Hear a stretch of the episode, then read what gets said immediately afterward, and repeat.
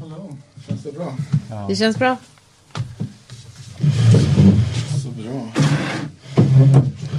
Jag är lite besviken på att jag har min mobiltelefon på laddning så att jag inte kan föreviga detta behind the stage. Det borde vi faktiskt. Vi borde, Ja, det borde vi det borde vi göra. Ja, vi kan fota dig så kan du fota oss.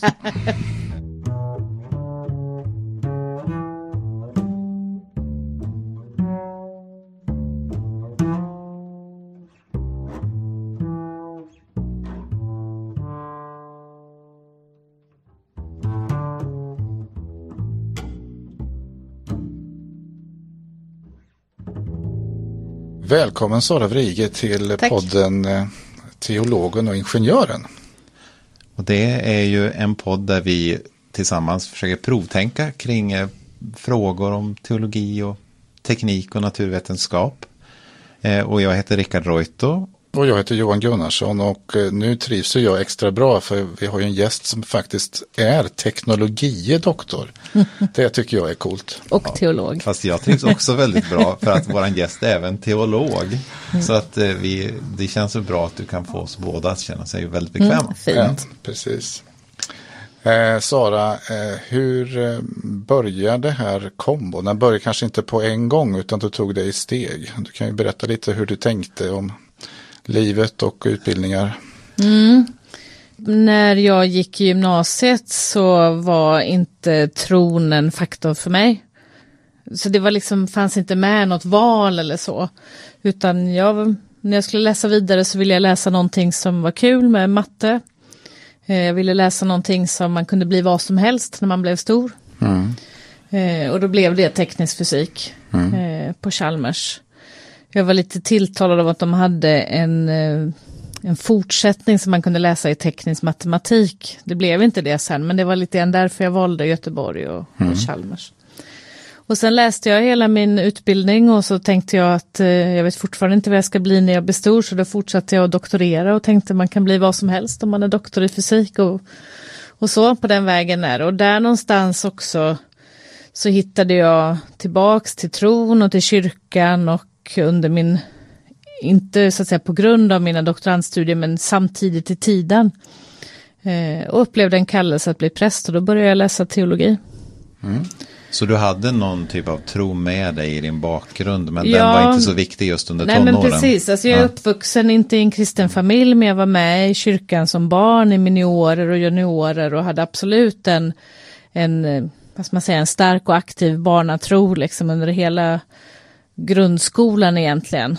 Typ tills jag konfirmerade mig. Och sen gick det ut för på något sätt. Det var konfirmationens fel alltså? Nej, det, det Nej. hade jag nog sagt när jag var 16, men nu Ja. tänker jag att det kanske inte riktigt var så enkelt. Men sen var jag borta ett par år från, från tron och från kyrkan, typ från konfirmationen tills att jag var lite över 20.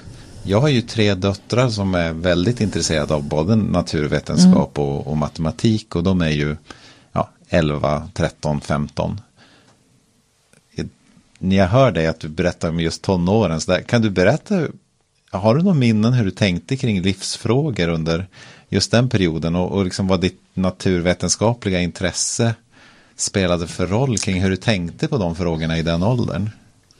Alltså jag tror inte att det spelade så stor roll då, men om jag tänker tillbaka nu liksom med ett vuxenperspektiv eh, så kan jag ju tänka att alltså ända fram tills att jag egentligen hade blivit präst och börjat arbeta som präst så upplevde jag det mest som en icke-fråga. Det var aldrig en fråga jag mötte i, i församlingar eller hos kollegor sen eller så att det var någon som pratade om naturvetenskap och kristen tro och om någon pratade om det så var det ofta liksom ganska ytligt, så här, ja men det finns ju inga problem. Eh, istället, och det är ju inte så intressant. Alltså man vill ju ha något att prata om, tänker jag. va. Eh, och jag vet inte, det är klart att det är lätt att vara efterklok, men kanske hade det varit någonting som hade kunnat eh, gripa tag i mig också som tonåring, att verkligen få prata om, om, om riktiga frågor på något sätt. Jag upplevde lite grann min konfirmandtid som att den handlade om att sitta still och vara tyst. Eh, och det, det kanske var, alltså jag var lite, jag var lite lillgammal och tonåring och det kanske definitivt behövdes att vi skulle sitta still och, och vara tysta. Eh, Men det var inte liksom intresset för de stora livsfrågorna som jag fick med mig i alla fall. Men du hamnade inte i något läge under tonåren där du fick så att säga försvara eh, en, en ganska så bokstavstrogen bibelsyn i, mot klasskompisar eller hur man... Nej, nej men det tycker jag inte. Jag, jag är ju liksom, fanns ju med i ett, ett väldigt eh, öppet svenskkyrkligt sammanhang. Jag kommer ihåg liksom de första prästerna när jag var, var i lågstadieåldern, hur de var ganska mm, experimenterande skulle jag säga. Liksom. Så det fanns en stor öppenhet kring alla möjliga frågor. Ehm, Men det var inte heller så att jag minns att vi liksom pratade om, om naturvetenskap och tro.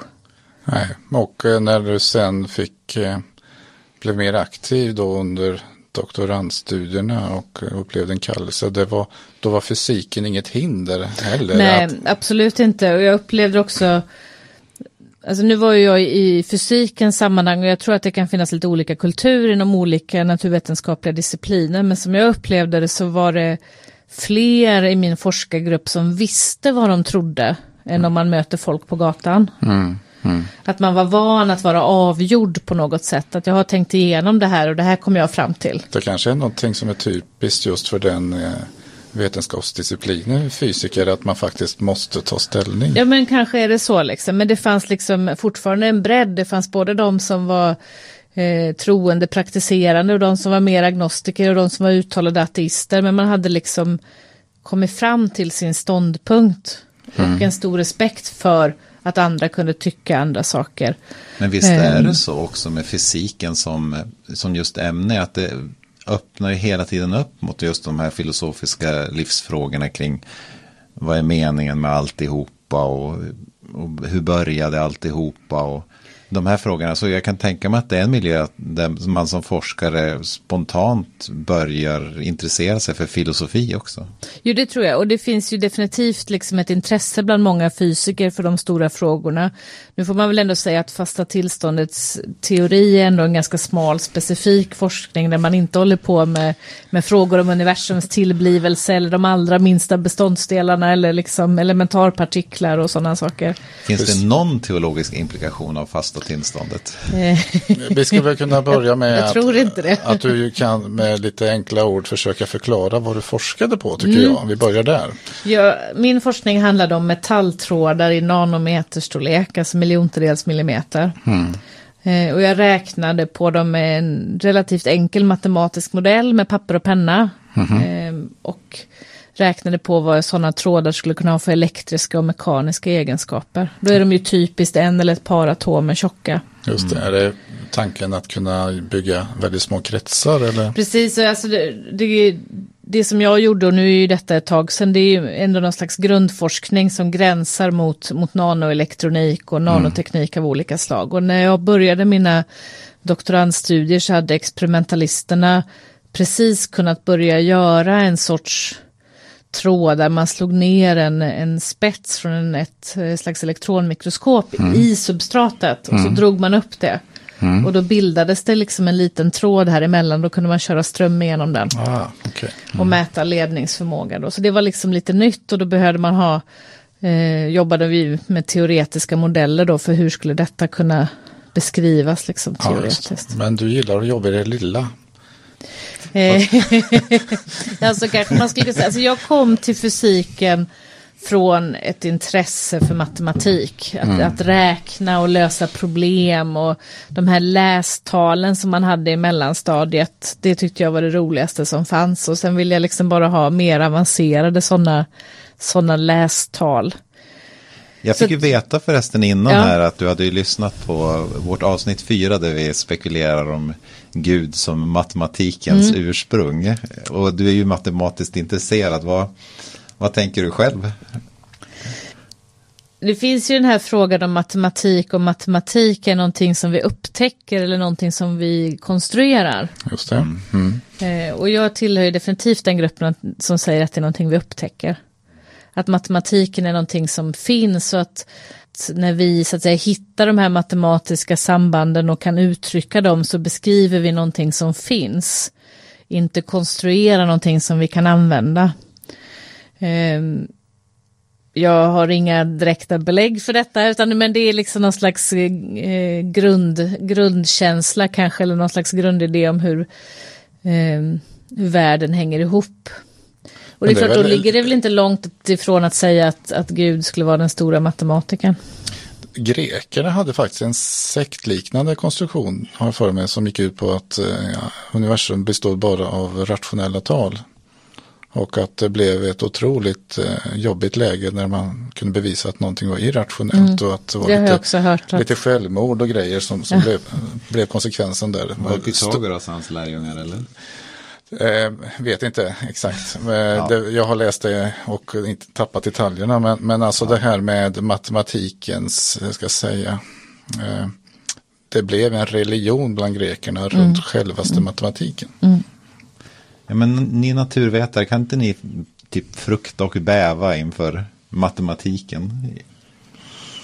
Alltså, det tycker jag absolut. Jag tänker, alltså jag kan tycka att det finns ganska, ganska enkla matematiska saker som är otroligt fascinerande. Jag är väldigt förtjust i primtal. eh, och, och egentligen inte de här liksom, det, primtal är ju tal som enbart är delbara med ett och sig själva. Eh, så 3, 5, 7 men inte 9 för 3 gånger 3 är ju 9. Och- Och det finns ju en hel, eh, en hel forskning kring stora primtal och man använder dem för att göra koder och sådana här saker. Men jag kan tycka att det är så häftigt att bara tänka på liksom ett, ett, ett vanligt litet primtal, 23 eller 37 och, och så tänka liksom på att det går inte att dela. Det, det är ju jätte mm, mystiskt på något sätt va. Jag, vet, jag har sagt någon gång, jag tror faktiskt jag har skrivit någon gång att tänka på ett primtal är som att stå och titta ut över Grand Canyon. Eller i alla fall tror jag det, för jag har aldrig stått och tittat ut över Grand Canyon. Men den här liksom, man kan inte se sig mätt tänker jag. Man kan inte tänka sig mätt på ett tal som 23 eller 37. Men så berättade jag det här för en kompis som eh, är fysiker. Ja, han tyckte det här var intressant, men han tyckte ju att det var de jämna talen, de som gick att dela i många bitar, att det var de som var riktigt, riktigt fascinerande. Du har inte funderat på pi, du har ingen relation till pi. Nej, det är ju också häftigt liksom. Men på något vis så tror jag att det här, alltså det här med primtalen tycker jag blir så häftigt för att det är så enkelt, alltså de små primtalen är så enkelt så att egentligen finns det ingenting som inte går att förstå. Och ändå liksom så är det det här stora mysteriet på något sätt.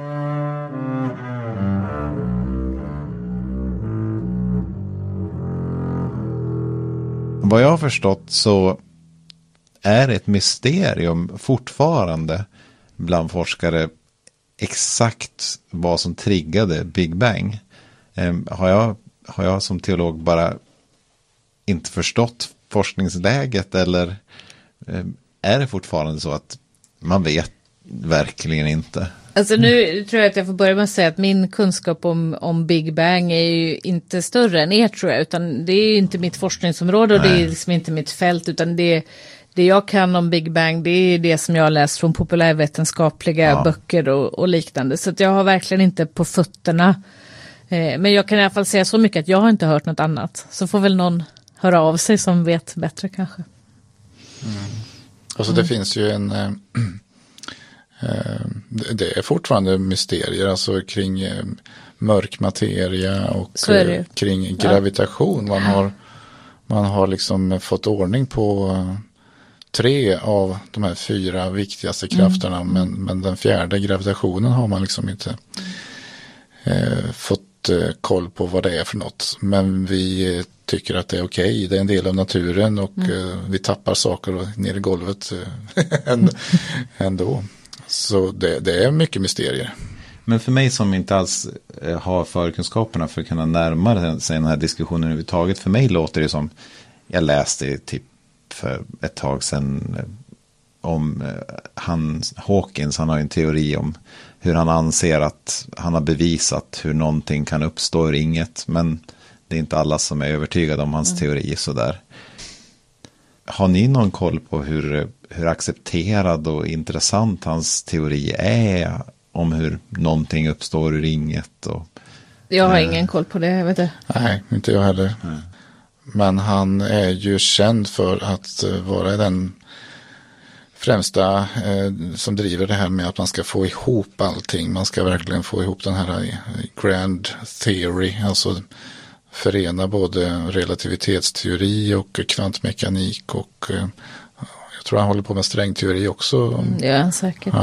Men jag tänker det som jag tycker är intressant och det som jag, som jag försöker ägna mig en del åt det är ju just i mötet på något vis eller egentligen teologi i ljuset av naturvetenskap så Ja. försöker jag beskriva det ibland. För att även om jag har en, en, en hyfsad kunskap om naturvetenskap så är jag ju inte, jag är ju liksom inte aktiv i forskningsfältet, jag följer inte forskningsfronten. Ehm, Men jag tror inte heller att man behöver det egentligen för att kunna fundera teologiskt kring, kring saker om, som till exempel Big Bang. Och där finns det ju jättemycket spännande att hämta ur, ur teologihistorien. Eh, visst var det väl så att ni nämnde Thomas av Aquino i avsnitt fyra också vill jag minnas. Och han, Ja. en av de saker som han gjorde var ju att han funderade på hur kan man tro på Gud som skapare om universum är evigt? För på hans tid trodde man ju att universum var evigt och alltid hade funnits. Och så talar då den kristna tron om en skapelse, liksom någon slags början. Hur kan man få ihop det här? Eh, och det funderade han ju teologiskt kring och liksom löste då med, med eh, Gud som den primära grundläggande orsaken och sekundära orsaker i, i världen som vi kan studera med, med vetenskapen. Och sen när Big Bang-teorin kom eh, på 1900-talet så fanns det ju de som Dels fanns ju de som, som misstrodde Lemaitre, som ni också nämnde, den här belgaren som, som eh, eh, jesuit och teoretisk fysiker, katolsk präst som lanserar Big Bang-teorin i, i, i stort i alla fall. Va? Då fanns det de som misstrodde honom för att han liksom skulle ha en dold agenda. Att det här är, honom kan vi inte lita på riktigt för han gör nog detta för att argumentera för sin tro. Eh, Och så fanns det de i kyrkan som liksom tyckte bra jobbat. Det här, nu har du gjort ett riktigt bra jobb liksom, för nu har okej. du bevisat den kristna tron. Fe, fel sorts, eh, så att säga, eh, cred. Ja, Från, men fe, lite från, grann så, från fel håll, ja. Just det. Och han sa ju själv liksom att nej men det här är ingenting, liksom, jag har bara räknat. Jag har bara gjort min liksom, teoretiska fysik och detta är vad jag kom fram till. Eh, men det som också är intressant här är ju på något vis då att man glömde bort Thomas. För Thomas hade ju redan talat om att vi behöver inte ha en, en, ett skapelseögonblick från vetenskapen för att kunna tro på Gud som skapare. Just det, för Thomas av Aquino, han tänkte sig Gud som en första rörare på ett sätt som egentligen inte var mätbart för. Som inte är temporalt liksom. Nej, Precis. Ja. Eh, och sen betyder ju inte det, det betyder ju inte att Thomas har rätt för evigt. Alltså teologin förändrar sig ju hela tiden och vi får nya kunskaper och då påverkar det hur vi tänker teologiskt. Men det, det är ju inte så att, att den kristna teologin famlade i mörker liksom fram till Big Bang-teorin och undrade hur ska vi bete oss liksom, kan man verkligen tro på en gud? Eh, och sen nu kan man ju ibland, de som liksom på något vis för fram en konfliktsyn kan ju ibland ställa upp Big Bang och Bibeln eller Big Bang och Gud som motsatser liksom då. Och då, då har de glömt bort Lemaitre på något sätt liksom.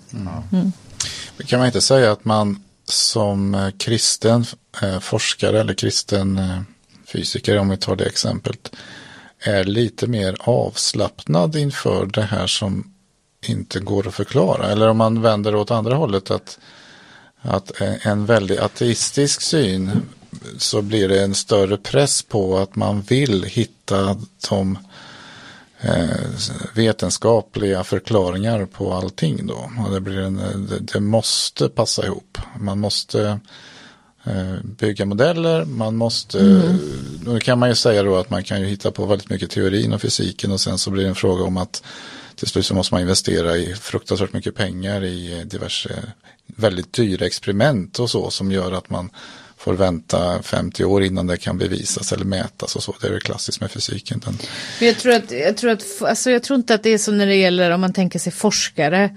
För forskare är ju liksom tränade i att leva i osäkerheten. Och att man liksom i, någon mening så är man hela tiden ute efter det där som man inte vet. Precis. Eh, och rör sig liksom ut på lite gungflyr. Alltså forskningsfronten Ja. är ju liksom någon slags liv i osäkerhet. Och ödmjukhet tänker jag va? Men man kan leva och vara avslappnad i det på, på, på något sätt. Ja, men jag tror inte att det är, alltså, kanske att det kan spela roll vad man har för personlighet, men jag tror egentligen inte att ens eh, att livsåskådningen spelar så stor roll där.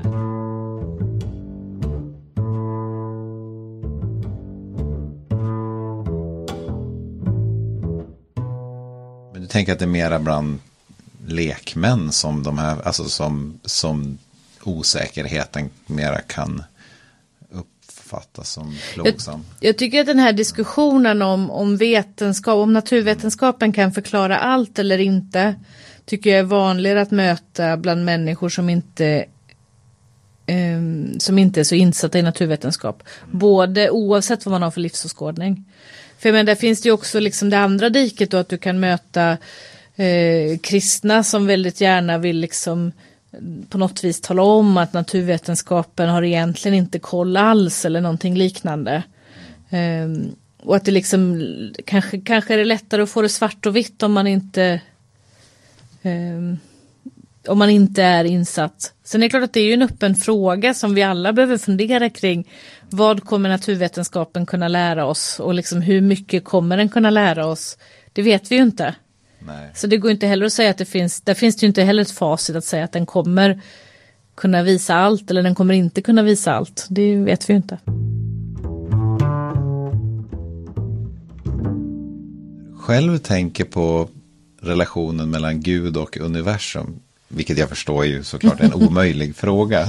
Så, mm. Men så tänker man sig väl ändå att det går till på något sätt. Och jag pratade med en student här. Han, han sa ju det står ju i i Bibeln att Gud är ljus i första Johannesbrevet. Mm. Då tänkte jag, kan man ta det väldigt bokstavligt så här att eh, Gud är ljuspartiklar, det vill säga energi mm. eh, i någon mening och det är ju ganska spekulativt såklart. Eh, men ändå ett roligt sätt att tänka. Eh, när du funderar kring de här frågorna, hur tänker du på interaktionen mellan Gud och universum mm. överhuvudtaget? Alltså, det här är, det är ju jättesvåra frågor. Jag tänker att det ena svaret tror jag är att, att för mig är det viktigt att, att liksom försöka komma bort ifrån att allt måste falla på plats. Eh, inte så att det är helt åtskilt, men inte heller så att allting måste falla på plats och att man liksom jag förväntar mig inte att kunna tänka ut svaret vare sig på fem minuter eller fem år eller, eller liksom en livstid. Eh, och att det på det viset får eh, vara öppna frågor och att det kanske liksom är en del av vår roll som människa att leva med de här öppna frågorna. Så länge de inte hindrar oss från att, alltså vi får inte få oss att sluta tänka. Det skulle vara jättetråkigt. Eh, jag är tilltalad av den här bilden som, som Thomas har, liksom, med Gud som den primära orsaken och någon slags liksom grund, grundförutsättning till existens överhuvudtaget. Eh, jag är medveten om att det i någon mening är, är ett flummigt svar.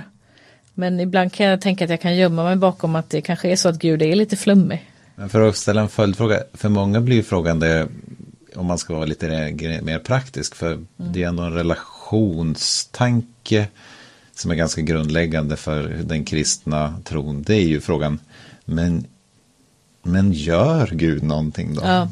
Eh, och, det, och då kommer ju den här Ska man tolka Thomas av Aquino som till exempel Ian Barber då som tänker sig att Gud agerar i det fördolda på någon slags kvantmekanisk nivå.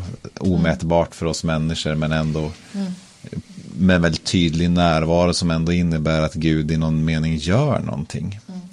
Eller ja, hur tänker du kring den jag, frågan? Jag tänker, det finns också två frågor. Det ena handlar liksom om den om, om vår relation till Gud som människor och, och våra liv och det andra handlar liksom om, om hela skapelsen och atomer och sådana här saker. Va? Eh, jag tror inte att det är så att det liksom finns ett dolt, vad ska man säga, ett för oss dolt gudomligt agerande i det vi inte kommer åt på grund av kvantmekanikens begränsningar eller någonting sånt. Där är jag mer för en syn av att Gud verkar i och genom det vi vet. Alltså att det, det finns ingen, ingen varför måste Gud peta i det som vi inte kommer åt? Varför kan det inte vara så att det som vi faktiskt kan beskriva och studera och som verkar följa det som vi kallar för naturlagar Eh, varför är det inte Guds agerande? Det är ju kanske en, en, en definitionsfråga och liksom vad vi väljer att kalla för Gud. Kan, kan Gud bryta naturlagar? Eh, Det kanske var dumt av mig att använda ordet naturlagar. För man kan också fundera över vad, vad, vad betyder naturlag och, och finns det så att säga. Ehm. Men du tänker på liksom om Gud skulle göra underverk, typ det vi läser om i Bibeln. Det är det du tänker eller? Ja, det är ju en, en, en eh, association förstås. Men det, det är väl lite grann som att om man tänker sig att i det lilla då i kvantmekaniken har definierat att det finns något litet, litet rum för den här berömda osäkerheten som o- och att man trycker ner Gud till att bara få leka i den hagen så att säga och ingen annanstans. Ehm, och Alltså, då, det- därmed så blir det kon, kons, konsistent med all övrig naturlag. Alltså jag, jag tänker att man, jag, tror, jag tror att det är fel att liksom trycka ner Gud i det utrymmet eller att säga, ibland när man pratar om evolutionen kan man höra folk som säger, men kanske är Gud med och styr i, i mutationerna eller liksom någonting sånt. Eh, varför skulle Gud inte finnas med i det som vi kan beskriva med, med kvantmekanik eller med det naturliga urvalet eller någonting? Varför är det någonting annat än Gud? Eh, om man tänker sig underverk i Bibeln eller liksom den här typen av det vi ibland kallar för övernaturligt, vilket också är ett jättesvårt ord, eh, vad det betyder. Eh, så tänker jag att jag, om man tror på Gud som skapare så kan det ju inte vara omöjligt att tänka sig att Gud skulle bryta mot naturlagarna. Men den stora poängen är ju att Gud inte bryter mot naturlagarna. att vi lever i ett stabilt, pålitlig skapelse som, som fungerar för oss och där vi har kunnat bli till och evolvera och, och, och så vidare. Och det är ju det, det är den stora poängen och egentligen det stora underverket. Jag tänker mig också om man, tänk, om man går tillbaka till eh, ja, men, antiken då när Bibelns texter skrevs. Så det fanns ju ingen diskussion egentligen där om vad som bryter mot naturlagarna och inte bryter mot naturlagarna. Utan man såg ju Guds verkande i att man uppfattade någonting som, som helt fantastiskt på ett eller annat sätt. Men jag tror att i våran tid så tror jag vi är lite fixerade vid just det här med att hitta Guds mekanik. Mekaniken för Guds agerande. Kan man se liksom det här tillfället där Gud bryter mot naturlagen eller hitta den mekaniska formen för Guds interagerande med skapelsen. Kanske beroende på att vi är fostrade i en, en ganska djupt naturvetenskaplig kultur där, där allting ska visas med repeterbara experiment helt enkelt. Alltså jag tror att det ligger någonting i det, fast jag skulle inte vilja skylla det på naturvetenskapen då.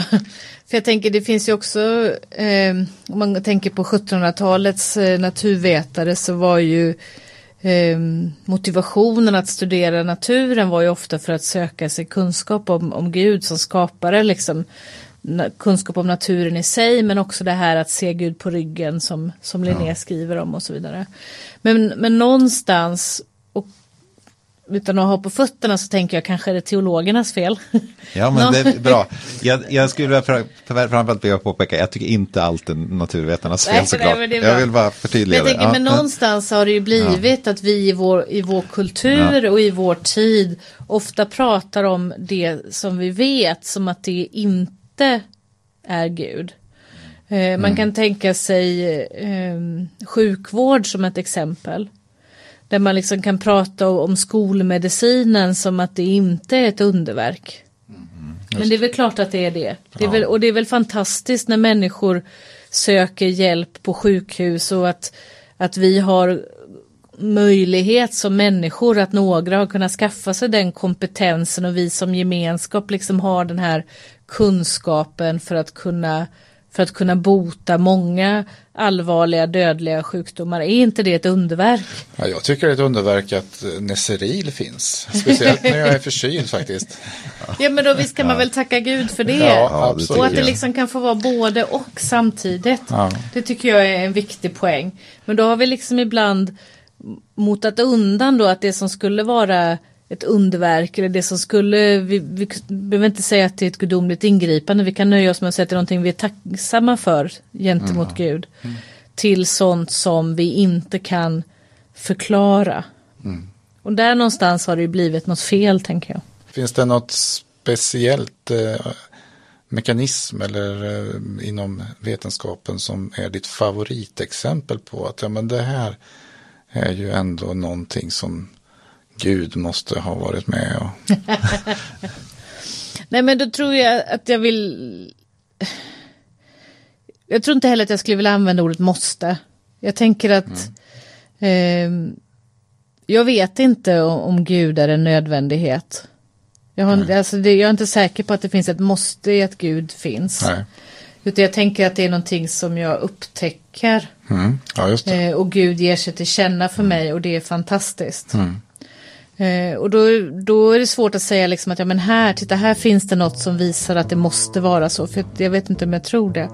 Men däremot om jag skulle vilja säga någonting som jag tänker att, att eh, att det är särskilt fantastiskt så är det ju stabiliteten i, i vår tillvaro, i vårt universum, i vår planet. Annars skulle inte vi sitta här.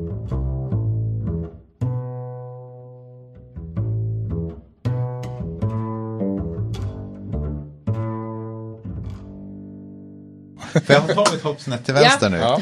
Eh, för du var ju inne på teknik och sådär. Eh, och eh, när vi pratades vid i telefon innan så pratade du och jag lite grann om att teologers instinkt inför för teknologi är ju mm. ofta att eh, vi pratar om hur teknologi är så farligt för våran andlighet. Och mm. du sa då till mig att ja, men man måste ju också få ställa frågan om teknologi kan vara bra för våran andlighet. Skulle du kunna utveckla lite grann av den tanken. Absolut. Ja. Det, det, här är kanske en av mina käpphästar och kanske en av mina på något vis eh, drömmar eller bucket list för framtiden som jag skulle vilja göra mer med teknik och teologi.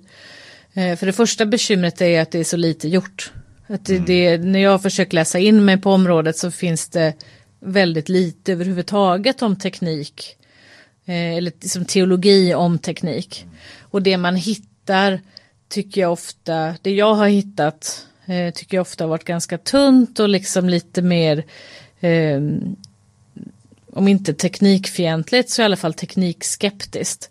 Och det som jag skulle vara intresserad av det är liksom det man skulle kunna kalla för liksom teknikontologi eller liksom vad, vad är eh, om man tänker sig från ett meningsperspektiv eller betydelse för oss som människor, vad betyder teknik?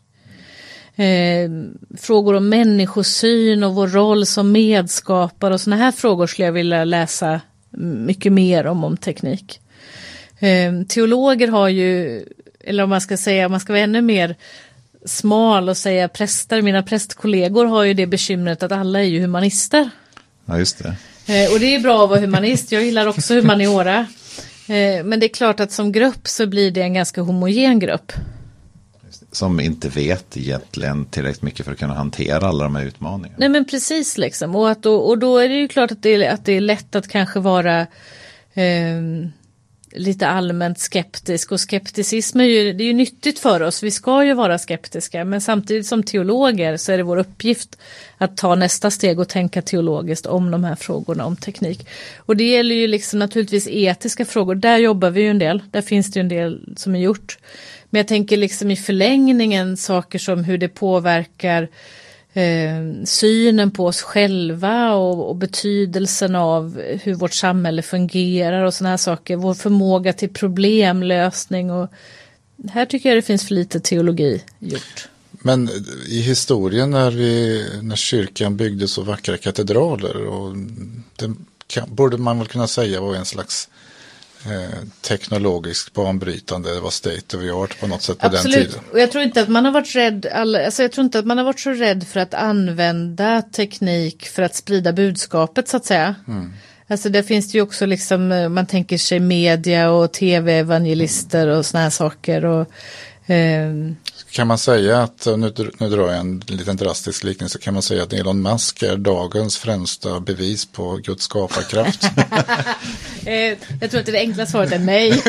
men men eh, eh, jag tänker att det säger någonting om oss som människor och som mänsklighet med vår teknologiska utveckling. Eh, och där finns det ju otroligt mycket att tänka kring. Också både baksidor och framsidor. Teknik är inte svart eller vitt. Eh, klimatförändringar tänker jag är någonting att fundera kring. Teknologiska lösningar på dem. Frågor om artificiell intelligens.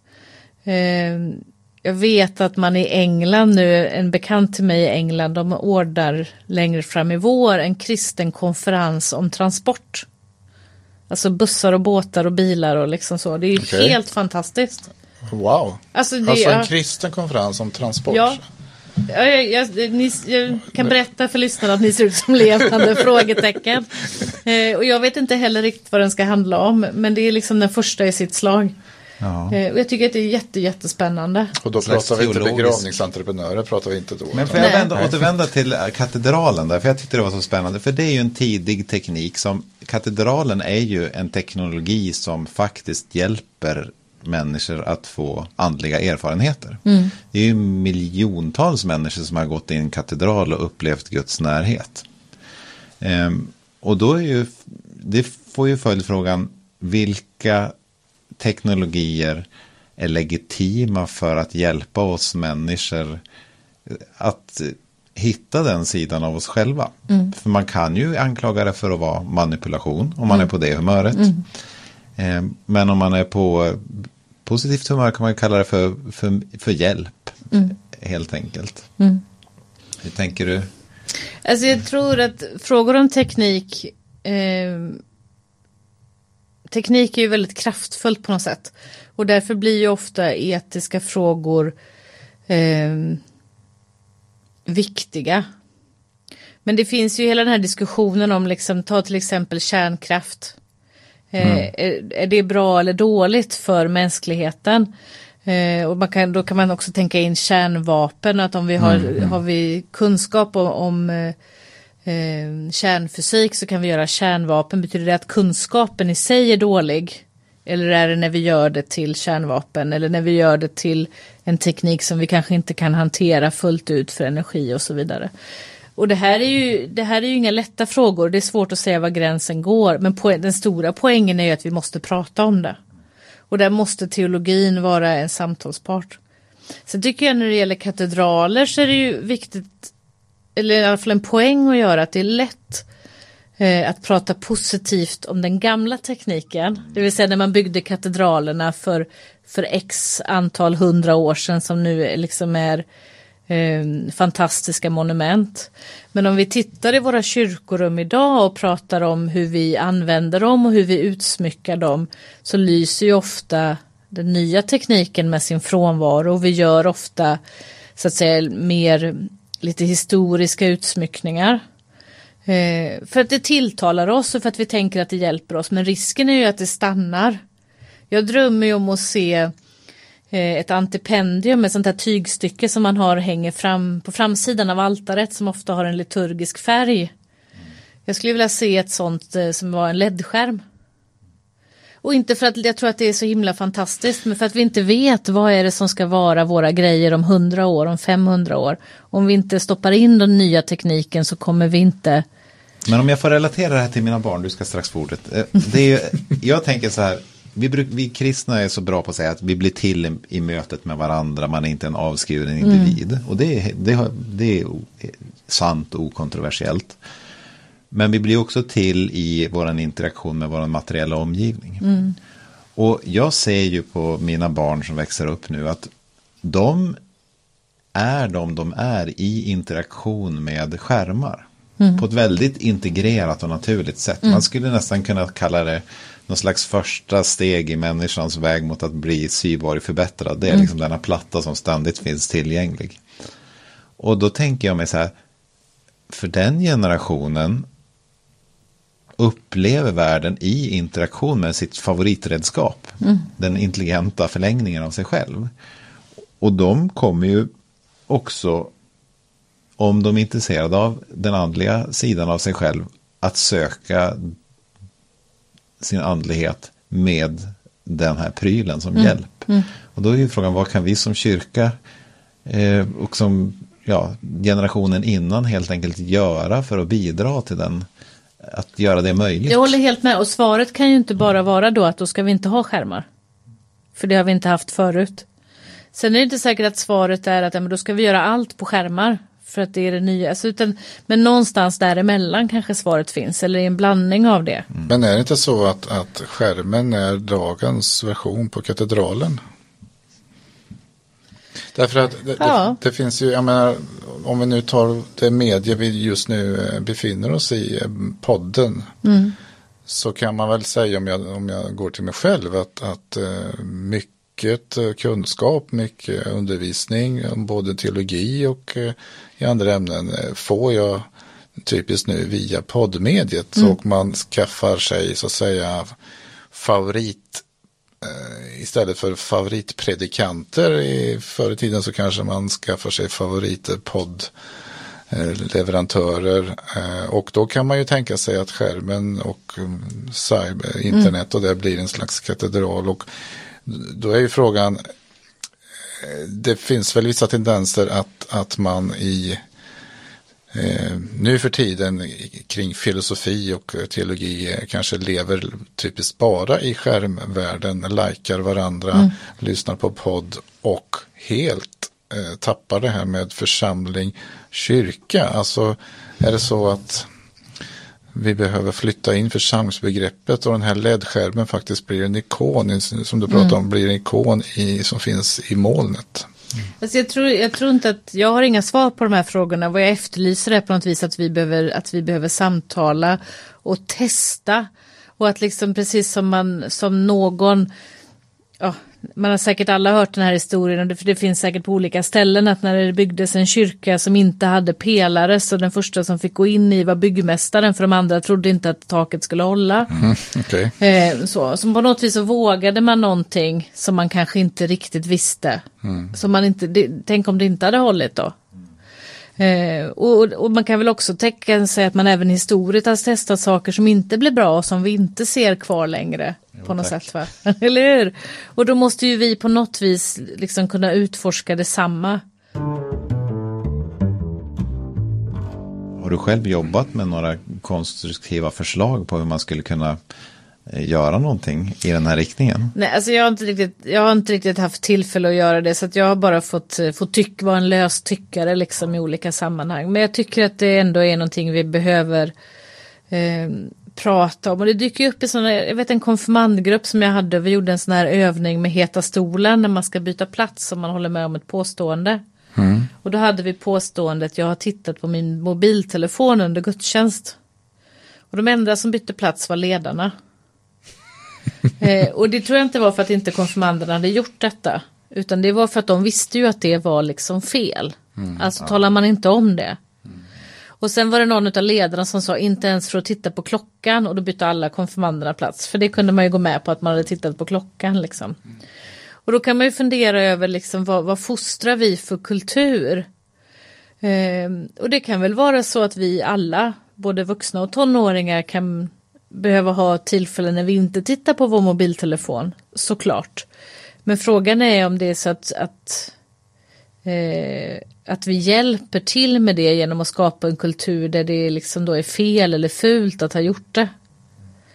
Jag tänker mig snarare att det gäller att fostra människor i hur man använder den på ett sånt sätt så att man inte blir fast i dels i en logik som är den här konsumtionslogiken och en annan logik som är den här bekräftelselogiken som, som ändå mobiltelefonen när ganska lätt om den används på fel sätt. Så tror jag det, men jag tror också att våra ungdomar eh, faktiskt kanske mer än vi vuxna ändå tänker en del kring detta och lär sig en del kring detta.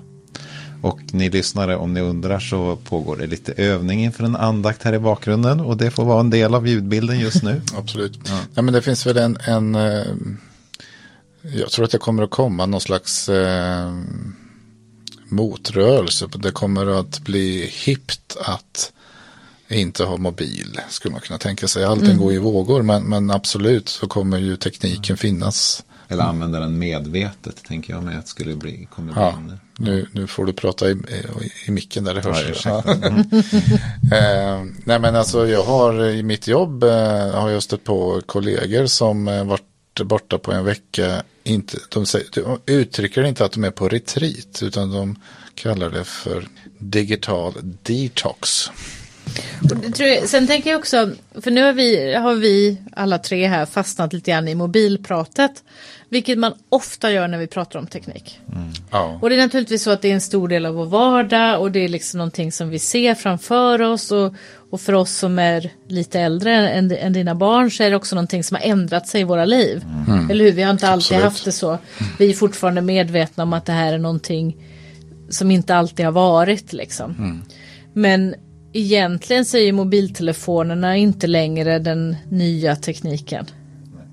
Alltså det finns ju andra frågor som kanske är större och, och viktigare på något sätt. Eh, som vi tappar bort då. Till exempel frågor om, eh, om artificiell intelligens, om den här typen av storskaliga tekniska lösningar eh, kring klimatfrågor. Eh, sånt som skulle kunna komma upp där vi behöver fundera kring hur tänker vi som, som, som planet, som mänsklighet kring de här frågorna.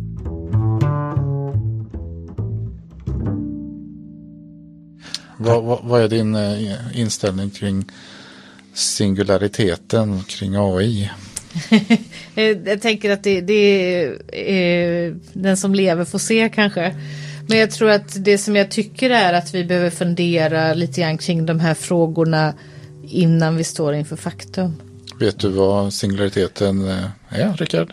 Ja, det är väl att hela världen tas över av en enda artificiell intelligens. Ungefär som i, vad heter nu de här filmerna eh, med Arnold Schwarzenegger. Eh, Un, ungefär att, att, att en punkt där då en, en dator är då eh, mer kapabel än en hjärna, mänsklig hjärna. Jag trodde det inte var en singularitet förrän, förrän allting hade liksom blivit Men det- översvämmat av en enda sammanvävd artificiell Men jag tänker intelligens. så här att om, om, det, om, om, om vi inte lyckas skapa så att säga, artificiell intelligens av den högre nivån, alltså den lägre nivån finns ju redan. De här, eh, det kom ju en ny schackdator nyligen som jag inte minns vad den heter längre men som jag helt revolutionerar hur man tänker kring schack. Som är en artificiell intelligens. Men det är ju liksom en smal, det finns ju ingen som hävdar att den här schackdatorn har ett, liksom ett, ett högre medvetande som vi utan den är ju specifik på en uppgift. Eh, men om vi tänker oss att det skulle komma liksom artificiella intelligenser med ett högre medvetande som, som vi på något sätt. På något sätt. Om det inte gör det, då är det här en icke-fråga. Då kan vi spekulera i det för att det är intressant, men vi behöver aldrig stå inför att de finns mitt ibland oss. Men om det gör det, då finns det ju massor med frågor att fundera kring. Dels naturligtvis risker, är jätteviktigt. Men också etiska frågor, hur ska vi behandla de här artificiella intelligenserna? Om, det är någon, om man skapar någon, låt oss säga halv, halvintelligens på vägen dit i sitt labb, får man stänga av den? Vad gör man om den lider? Det här är ju frågor som vi inte pratar om och som inte finns reglerat på något sätt. Eh, som naturligtvis skulle kunna vara frågor som inte händer.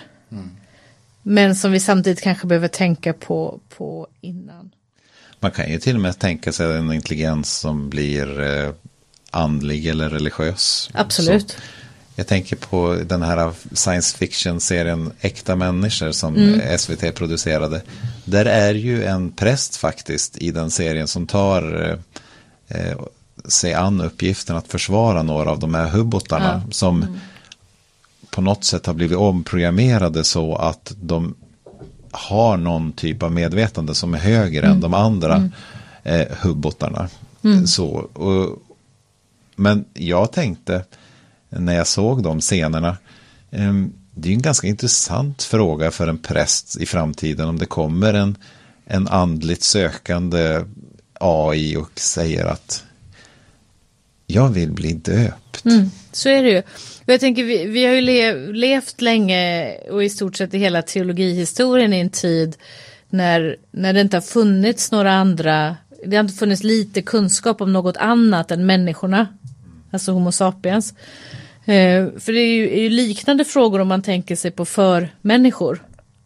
Nu, nu finns ju inte de längre så det är, det är inte en konkret fråga. Det kommer inte in en förmänniska här i kyrkan och liksom frågar kan jag få bli döpt. Men det kan fortfarande vara en, en teologiskt teoretiskt intressant fråga. Eh, och, man kan ju också tänka sig samma fråga kring eh, liv på andra planeter. Om det skulle finnas intelligent liv ute i universum och vi skapar en relation med det och, och kan kommunicera med varandra eh, så uppstår det liknande frågor och med artificiell intelligens. Och jag tror också att de här frågorna är viktiga eh, men, om det skulle med, med utomjordingar och med artificiell intelligens, om det skulle visa sig att, att, att vi möter dem så blir de ju konkret viktiga. Men även om det inte är så så är de intressanta för att det säger någonting om hur vi tänker omkring oss själva. Förra eh, veckan så hade vi ju Gerhard Wilhelmsen här som gav ju sin syn på att, att människans skillnad mot djuren utifrån ett teologiskt perspektiv att det var Gud som blåste in sin livsande i människan. På ett speciellt sätt. På ett spe speciellt sätt. Vid en given tidpunkt eller? Ja. Ja, han, han tyckte nog inte nödvändigtvis att det var vid en given tidpunkt. Men han menar att det teologiska svaret på vad det är att vara män, som gör människan till Guds avbild. Det är inte att vi är si och så olika alla andra varelser. Mm. Utan det är att människan i någon mening blir utvald till Gud att vara Guds avbild. Inte vid någon särskild tidpunkt. Utan mm. Det finns ett gudomligt initiativ i det. Och då är ju min fråga till er teologer här. Om man nu tänker sig mm. AI eh, har lyckats eh, bli lika smart och ha lika mycket minne mm. och, och eh, sådär som, som vi människor. Um, är det ändå så att vi kommer att ha en tydlig skillnad? Att det på något sätt då blir tydligt vad som är unikt mänskligt mm. och som aldrig kan bli representerad av en maskin. För ni var nästan på väg här nu att vilja döpa maskiner. vilket förvånar mig en smula. alltså, jag tänker att det är, det är, många frågor i samma fråga. Eh, jag tror inte att det är så att det finns eh, något givet ögonblick eller, eller ens någon så att säga historisk period när eh, Gud peta med sitt finger eller andas in sin ande i människan så att hon blir en levande varelse som det står i första Mosebok. Det står ju också om de andra djuren med samma ord att de är levande varelser. Det står inte hur de blev det men det står att de är det. Utan jag ser snarare att människoblivandet är, är en process som evolverar fram. Och att i, i förmänniskor som vi inte ser bland oss längre så finns det också mäns, det vi skulle kalla för tydligt mänskliga drag. Eh, det är orimligt att tänka sig att, liksom att människan skulle gå från noll till ett. Jag tror däremot att det finns en tydlig kallelse för människan och jag skulle säga att när, när första Mosebok talar om människan som Guds avbild så handlar det framförallt om en kallelse och ett uppdrag. Eh, och den kallelsen och det uppdraget kan man ju säga att det är specifikt till oss. Eh, men det är också rimligt att tänka sig att det är till oss därför att vi har förmåga och möjligheter. Mm. Och skulle det finnas andra varelser som hade det så skulle det vara rimligt att inkludera dem i samma, samma kallelse. Ja, men jag är nog beredd, beredd att tänka lite åt det hållet också. Att bo, oavsett om det är en alien eller en, robot som, som uppnår samma eller liknande eh, egenskaper vad det gäller empati och eh, för, förmåga att förundra sig inför livets storhet och sådana mm. frågor så, så eh, är de i någon mening också kallade till den mm. här uppgiften. Mm. Att vara Guds medskapare. Det finns, du var inne på ja. lite science fiction innan och science fiction är väldigt spännande för här kan man ju ofta ut, fundera kring mm. olika frågor. Det fanns när jag var student så fanns det en science fiction serie som heter Babylon 5 som jag tittade en del på. Mm. Och i den, så de är på en rymdstation någonstans och det liksom finns massor med, med utomjordingar precis som det brukar kunna vara i någon sån här lite Star Trek liknande science ja. Och på den här rymdstationen så finns det en religiös orden. Mm. Och det är liksom, som jag minns det så är det inte riktigt tydligt vilken religion det är eller liksom vad de faktiskt tror. Men, men det är helt klart att de har använt ett bildspråk, de ser ut som franciskaner. De har bruna kåpor och de har vita rep med knutar på liksom så mm. Och i den här orden så finns det då olika aliens, alltså liksom människor och aliens och det finns alla möjliga som är medlemmar i den här orden. Och jag tänker att det, är, att det är en väldigt intressant eh, bild och jag tänker att det är också rimligt att tänka sig att om man skulle möta Alltså det, allt är ju väldigt hypotetiskt där, men låt oss, om man tror på en gud som har skapat universum, en gud som är hela universums gud, om vi då skulle möta utomjordingar från en annan planet, så skulle jag förvänta mig att de också skulle ha en relation till Gud. Som kanske inte skulle se exakt ut som våran. Men som fortfarande skulle, vara bättre. men som fortfarande skulle vara till samma Gud ja. och vi skulle mötas och vi skulle lära oss av varandra. Och precis som när man möter människor av annan tro så kommer det finnas de som konverterar åt det ena eller andra hållet. Och liksom hittar, känner vi kommer känna igen vissa saker och vissa saker skulle vi inte känna igen. Va? Och då så skulle det finnas sådana klosterordnar med folk från alla möjliga håll. Liksom. Det är väldigt spännande att tänka alltså, på. Det är naturligtvis väldigt, väldigt långt bort, men, men om, om allt annat skulle hända, typ som på Babylon 5, då skulle man förvänta sig att det skulle finnas en sån klosterorden. Vi kanske behöver avrunda snart, men om du själv skulle vilja säga det här tar jag med mig från min erfarenhet som forskare inom fysik in i teologin på ett sånt sätt att jag känner att här, det har hjälpt mig att liksom formulera teologi på ett mer intressant sätt eller ett mer sätt som betyder mera för mig. Eller så. Men det tror jag kanske skulle handla då om eh, att inte liksom nödvändigtvis hitta svaren. Utan att liksom utforskandet i sig är någonting värdefullt. Eh, om man klär det i, liksom i, i trons perspektiv så tänker jag att tron eh, tron går mer ut på att lära känna Gud än att liksom hålla vissa saker för sanna. Och på vägen dit så kanske det är saker jag håller för sanna som jag eventuellt får förändra. Eh, men det här utforskandet och lära känna är liksom det, det centrala. Och det tror jag eh, att jag har hjälp av min bakgrund som, som doktorand och som forskare. Att man liksom får träna sig i det på något sätt. Mm. Stort tack för den här pratstunden Sara. Tack Jättekul att, att ha dig här. Mm. Och alldeles strax så ska vi få höra dig på en föreläsning också. Eh, mm. Och den har du sagt att vi också ska få spela in och det tackar vi för. Mm. Så ni kommer, som lyssnar på den här podden kommer få ett bonusavsnitt där vi får höra på Saras föreläsning också. Tack. Tack, tack.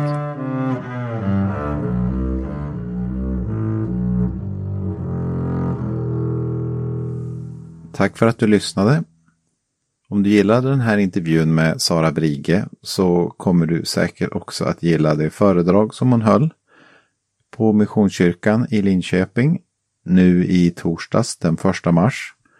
Det här föredraget har vi spelat in och det blir ett bonusavsnitt på våran podd. Vi är tacksamma mot Sara för att vi fick spela in hennes föredrag också. Så att du som lyssnar på den här podden ska kunna få lyssna till det eh, precis som vi gjorde.